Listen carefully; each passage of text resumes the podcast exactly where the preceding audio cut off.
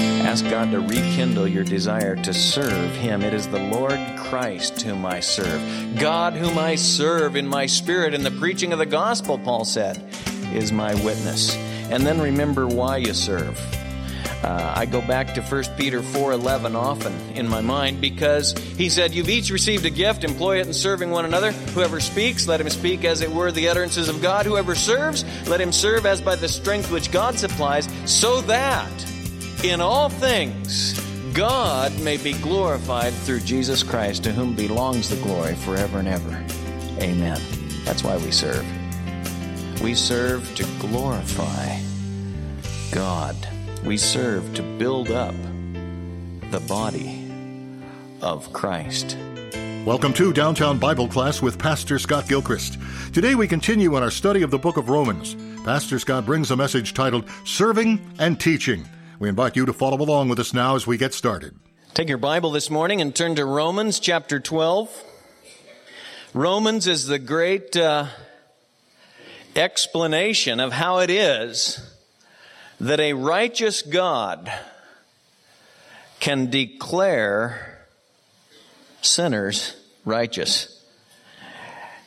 And of course, it's the best explanation, I think, in the Bible of what he accomplished at, at the cross in his son Jesus Christ and what Christianity is all about. 11 chapters of systematic explanation of just that. But then the last half of the book, or last third of the book, chapters 12 through 16, God wants those who are righteous to live that way. Practical righteousness. And uh, verse 1 and 2 of chapter 12, the general statement of the Christian life and how we're to live. And then 3 and following, he gets specific. And uh, he uses the analogy of the human body because we are, in fact, the body of Christ here on earth. And uh, Peter says in 1 Peter, as each one has received a special gift, employ it in serving one another as good stewards of the manifold grace of God. Every Christian is given a gift, and we're to use that gift. We're to employ it in serving one another. Every time, in fact, that this analogy is used, it seems, in the scripture, he emphasizes that, that our gift is to be used not for our own edification, but for the edification, the building up. That's what that word means. It's not your everyday term, I guess. But to build up or to edify the whole body of Christ. To each one is given the manifestation of the Spirit for the common good he says over in Corinthians 12. And here, uh, let me just read starting at verse 3. For through the grace given to me, I say to every man among you, not to think more highly of himself than he ought to think, but to think so as to have sound judgment, as God has allotted to each a measure of faith. For just as we have many members in one body, and all the members do not have the same function, and he speaks of just our bodies, so, we who are many are one body in Christ and individually members one of another. And since we have gifts that differ according to the grace given to us, let each exercise them accordingly. Now, regarding gifts, it seems to me there's two common errors that I commented on when we first got to this section. And one is to be dissatisfied with your gift. And you might as well just say dissatisfied with yourself, dissatisfied with what God has given you. And the other, really on the other end of the spectrum, you might say, is to be a bit too occupied with your gift and think that it's the, uh, the answer to everything. And you'll find people in both camps, and you'll find those who are constantly dissatisfied with their gift and wishing they were someone else or something else among Christians. And then you'll find Christians who are thinking too highly of themselves and their gift. The very thing he said not to do in verse 3. And that typically goes with the showier gifts, the more public gifts. It's uh, not often you find a servant, for instance, uh, a little too occupied with his gift, but you'll find teachers that think that the only thing the body of Christ needs is teachers. And you'll find evangelists sometimes, public speakers, uh, those who have more public gifts. We're just prone to be that way. We're sinners. And I'll tell you, both heirs need to think about this statement. God is the giver. Let me underline it first of all for those who are dissatisfied because maybe I'm speaking to you and you always wish you would have been something else or someone else. You wish you had a different gift or a gift package than you have. God is the giver. Are you uh, grumbling? You're grumbling against God. God the Holy Spirit particularly fit you for His role that he wants for you in the body of Christ. I will give thanks to thee, for I am fearfully and wonderfully made. My soul knows it very well. I mean, he created you in your mother's womb. I'm quoting the 139th Psalm. And so everything about you physically, I'll give thanks to thee, for I am fearfully and wonderfully made. When he recreated you in Christ, he didn't make any mistakes. You're exactly uh, fit for the role He has for you. God is the giver. And then for those who maybe are tempted to be a little bit too uh, excited about their gift and forget that it's a gift, perhaps, God is the giver. I would underline. Uh, 1 Corinthians 4 7. For who regards you as superior? And what did you have? What do you have that you did not receive? But if you did receive it, why do you boast as if you'd not received it?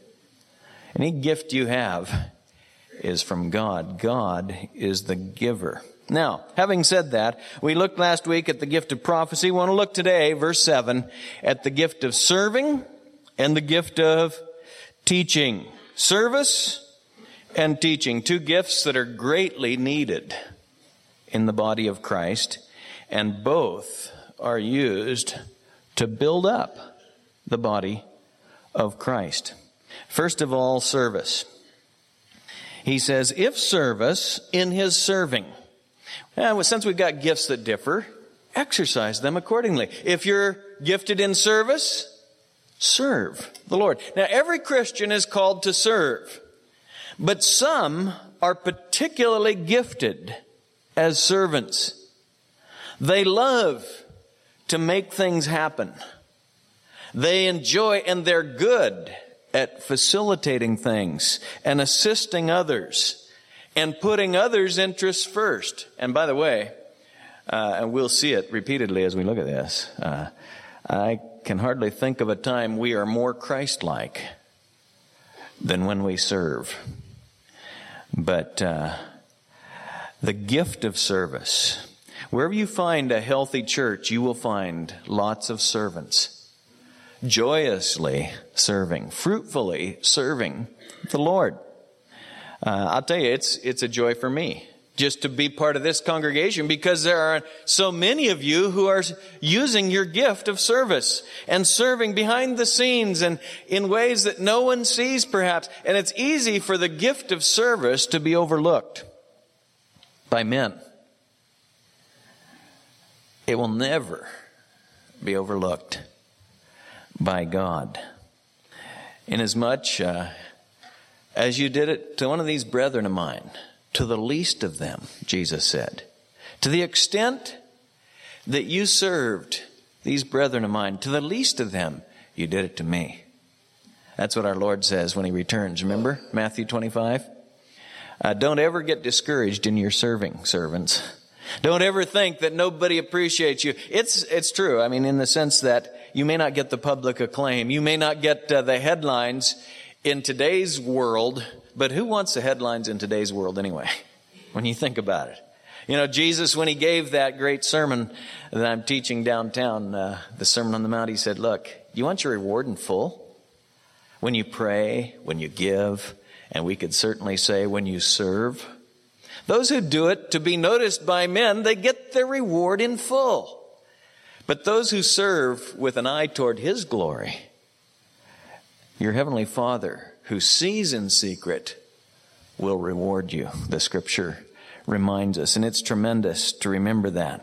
I'll tell you, there are never too many servants. I've never seen a situation, uh, have you? Where there's too many. There's a glut of servants. Oh no.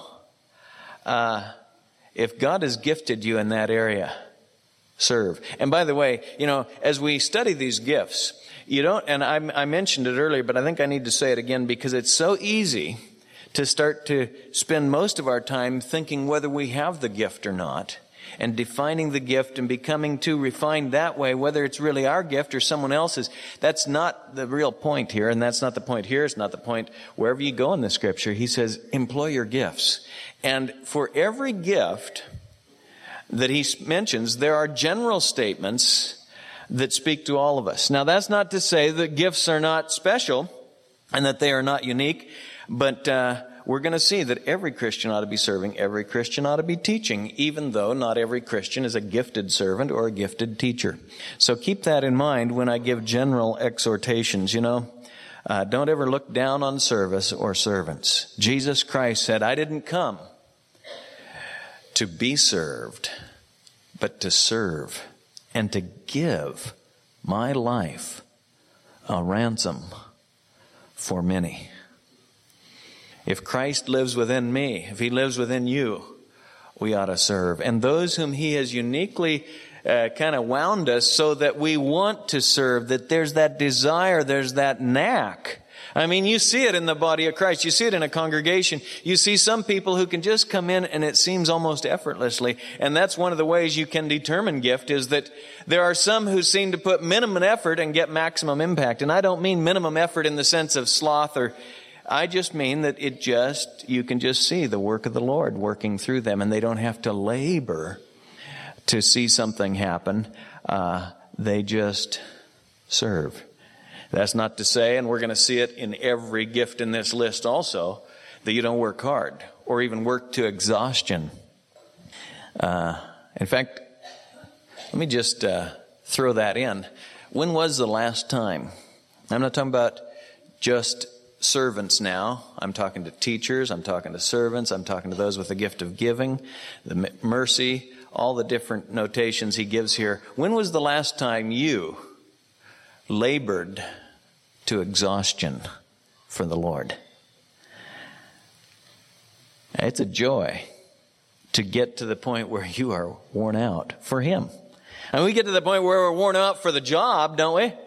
We're worn out for this or that or some sporting activity or you name it. We'll give it our best shot. Well, what a joy to labor for the Lord in that way. The Lord highly honors the gift of serving. And you know, as I comment on it, remember who you serve, remember why you serve, and remember in whose power you serve. First of all, who you serve. Colossians 3:24 says, "It is the Lord Christ whom you serve." Boy, that's a good thing to remember. Paul uh, look back at the first page of Romans. Just look back at what Paul said when, just in passing, he kept this in mind all the time. And he's a good example for us. We got to remember who we're serving. We're not serving people, even though we are serving people. Uh, we're serving one another. But that's not the ultimate focus of our service. It's the Lord Christ whom you serve. And Paul, just in passing, even as he was saying, I'm an apostle of Christ, a bondservant. I'm set apart for the gospel. He said it a variety of ways, but look at verse 9 of the first chapter. He says, For God, whom I serve in my spirit in the preaching of the gospel of his son, is my witness, as to unceasingly I make mention of you in my prayers. God, whom I serve. That was his perspective. I hope it's yours because that will sustain you through life to remember who it is that you serve. I think sometimes Christians uh, make a good start and then wear down and quit serving or really cut back in service because we tend to forget who we're serving. And maybe in this particular gift, in this particular niche, it's particularly easy because you don't get the accolades necessarily. You don't get the human appreciation.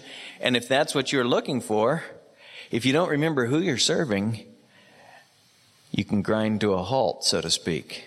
Maybe eh, even as I'm speaking, you look back and you think there was a day when I first came to Christ, I loved to do anything. I mean, the 84th Psalm rang true in my life. Better is one day in the house of the Lord than a thousand years outside, you know. I loved to do anything for the Lord, but I kind of got used to it. And gradually, and perhaps maybe you have settled into kind of a lukewarm mediocrity. Uh, don't do that. Ask God to rekindle your desire to serve Him. It is the Lord Christ whom I serve. God whom I serve in my spirit in the preaching of the gospel, Paul said, is my witness. And then remember why you serve. Uh, I go back to 1 Peter 4:11 often in my mind because he said, "You've each received a gift; employ it in serving one another. Whoever speaks, let him speak as it were the utterances of God. Whoever serves, let him serve as by the strength which God supplies, so that in all things God may be glorified through Jesus Christ, to whom belongs the glory forever and ever. Amen." That's why we serve. We serve to glorify God. We serve to build up the body of Christ. We're to grow up, Ephesians says, in all aspects into Him who is the head, even Christ, from whom the whole body being fitted and held together by that which every joint supplies, according to the proper working of each individual part, causes the growth of the body for the building up of itself in love. If you remember that God's whole project down here is calling out a people for his name, completing the body of Christ. And when it's done, he's taking us home. Our real home. You want your dream house, you'll get it. You know, you want real estate, you'll get it. I mean, we are going to get everything. He's, he's going to, I mean, we're joint heirs with Christ. But his project in the meantime is building his body down here. And once we're complete, once the body is complete, he's taking us out of here. And if we remember that, that we're to build up the body of Christ, uh, it'll keep us focused in our service. The verse 13 of that same passage, Ephesians 4 says, until we all attain to the unity of the faith and of the knowledge of the Son of Man, of the Son of God, to a mature man, to the measure of the stature which belongs to the fullness of Christ. And then remember in whose power you serve. Uh, Paul wrote it in Romans 7. We serve in newness of the Spirit. We don't really just grind out our Christian lives in our own strength, or if we do, we find out quickly how impotent we really are. But we serve in the power of the Holy Spirit. And He's the one who gifted us. He's the one who empowers us. And we are to serve, Romans 7, verse 6, in newness of spirit. I'll tell you, there's no higher calling. You know, I find that there is a certain uh, interest, almost uh, always, it seems, among people in angels. When the subject of angels comes up, we we are interested. And angels are mighty beings indeed. And you read through the Bible and you realize that God had these angels do things that uh, dwarf anything a man can do. I mean, angels are powerful beings, but they are repeatedly called what? Servants. Servants, Hebrews 1 says. And don't you get too occupied with angels. They're just servants. They serve Christ. Be occupied with Christ. That's his argument there in, in Hebrews 1. But they are servants. What a privilege to be a servant. I mean, you're in good company. Remember when they, uh, Jesus was tempted out in the wilderness? God sent angels to what? Minister to him, to serve him. And to think in terms of being in the company of angels when you serve is motivating, I think. But then it's dwarfed by realizing that Jesus Christ, the King of Kings and Lord of Lords, came to serve. He's a servant. Don't ever think lowly of service. My servant, the Lord calls him. The, the Lord God speaks of Messiah as my servant. We love to quote Isaiah 53, don't we? My servant. My servant. All through those chapters in Isaiah, he's repeatedly called my servant. Oh, you're in good company when you serve. Ask God to show you ways to serve. Uh, don't ever, or let me put it this way, because to say don't ever maybe would be, you know, may I'd miss the point because we all do. Catch yourself when you say, I'm just gonna, it's a way to pass the time. Or, I'm bored. Or, I just uh, want to keep myself occupied. Well, don't just put time in down here. You older ones, we live in a culture that says retire and just serve yourself. Just enjoy yourself. Listen, it is a, it's a perversion of the gift of service to merely serve yourself.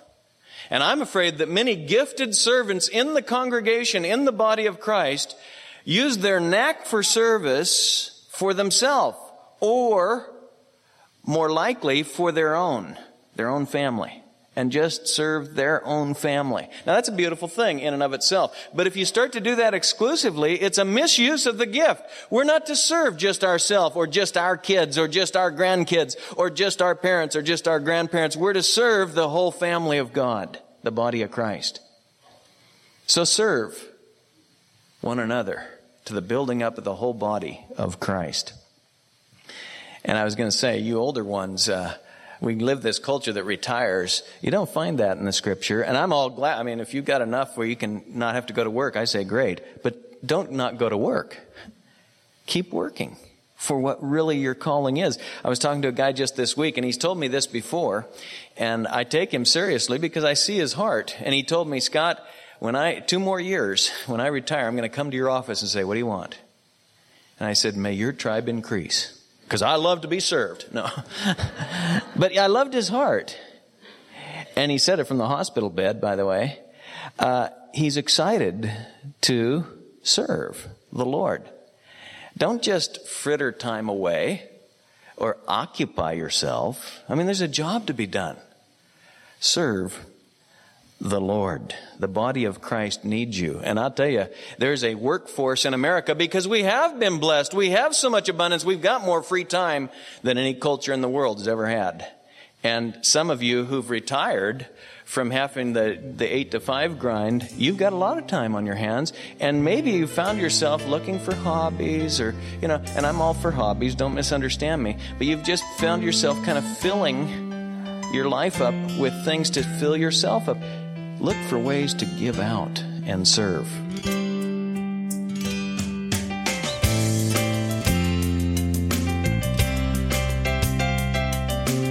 You've been listening to Downtown Bible Class with Pastor Scott Gilchrist. Please stay with us. Pastor Scott will return in just a moment with a preview of our next broadcast. Today's program was titled Serving and Teaching, a message from our series in the book of Romans. If you missed a portion of the message heard on the program today or you'd like to share it with a friend, head on over to downtownbible.org. A free copy of today's entire message is available there for you to stream or download at your convenience. We're thrilled to announce the publication of a new book written by Pastor Scott Gilchrist. It's called A Brief Exposition of Romans. It's a 266 page chapter by chapter commentary on Romans that we're sure will enhance your understanding of this critical book in the New Testament. The book is available online at Amazon, Barnes & Noble, and most other online booksellers. But during our study of Romans, we'd like to send you a copy as a thank you for a gift of any amount to the ministry of Downtown Bible. You can find us online at downtownbible.org or by mail at P.O. Box 19191, Portland, Oregon 97280. We'd love to put this valuable resource in your hands. If you don't have a church home in the area, Pastor Scott would love to invite you to join us for our live online Sunday worship service at Southwest Bible Church. That's each Sunday morning at 8:30 and 11 a.m. You can find us live on YouTube by searching for SW Bible Live or go to swbible.org and click on Live Stream. We also broadcast the service live on the radio on True Talk 800 AM. It's best to check the 800 AM program guide for up to the minute schedule adjustments. Now, before we end our time today, let's go to Pastor Scott for a preview of our next broadcast. Again, just like with service, every Christian is called to teach. But not every Christian is a gifted teacher.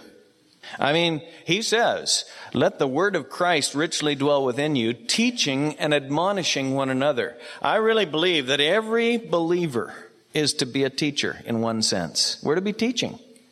Uh, Hebrews 5, he says, you guys ought to be teachers by now, but I'm having to teach you. And he rebukes them for not growing and going on to maturity. So we all ought to be teaching, but there are those particularly gifted to teach, to take God's word and open it up, to explain it, to unpack it, to apply it to life. God has so ordered things that His body, all of us, profit from Bible teaching. Join us again next time as we continue our series through the book of Romans. Pastor Scott brings part two of the message titled Serving and Teaching. Until then, may the grace of the Lord Jesus be with you.